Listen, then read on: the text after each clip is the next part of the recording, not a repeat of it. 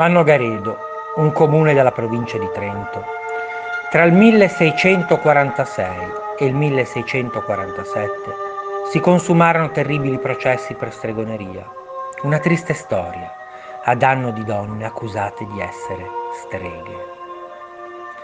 Il nome del paese Nogaredo sembra derivi da nux, che significa guarda caso noce, una pianta molto amata dalle streghe il cui termine deriva dal latino strix e significa uccello notturno.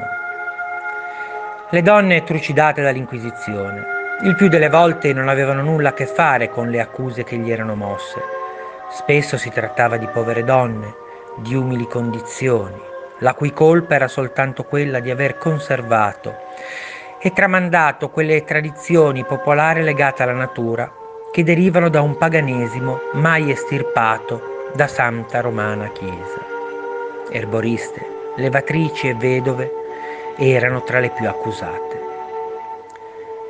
Le vicende di Nogaredo iniziano il 26 settembre 1646 alla fontana della piazza principale del paese, tra due donne, tali Maria Salvatori, detta Mercuria, e Domenica Chemelli, detta Menegota, scoppia una tremenda lite, una discussione come tante, dove una accusa l'altra di aver rubato dei pezzi di sapone, anche se queste liti spesso erano un pretesto che nascondeva rancori ben più profondi.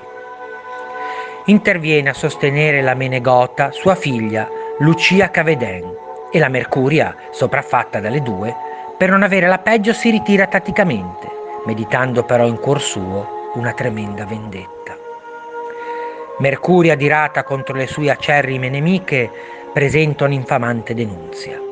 Le due donne, madre e figlia, non sono altro che sterie, streghe, dando così inizio alle persecuzioni di Nogaredo. Si sa, la vendetta spesso è un'arma a doppio taglio e anche la Mercuria da accusatrice diventa accusata, subendo anche lei quelle torture che aveva sperato per le sue rivali. I deliri delle torturate allargarono il giro dei sospetti, cosicché tante furono le donne coinvolte, le più ignare dei fatti che a loro venivano imputati.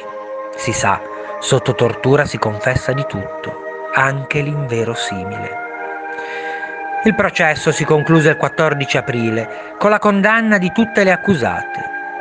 Il popolo fu costretto ad assistere alle esecuzioni, pena 25 ducati in caso di disobbedienza, come si evince dagli atti del processo. La storia delle donne di Nogaredo è ricordata in una canzone di Ivano Fossati, Lunario di settembre.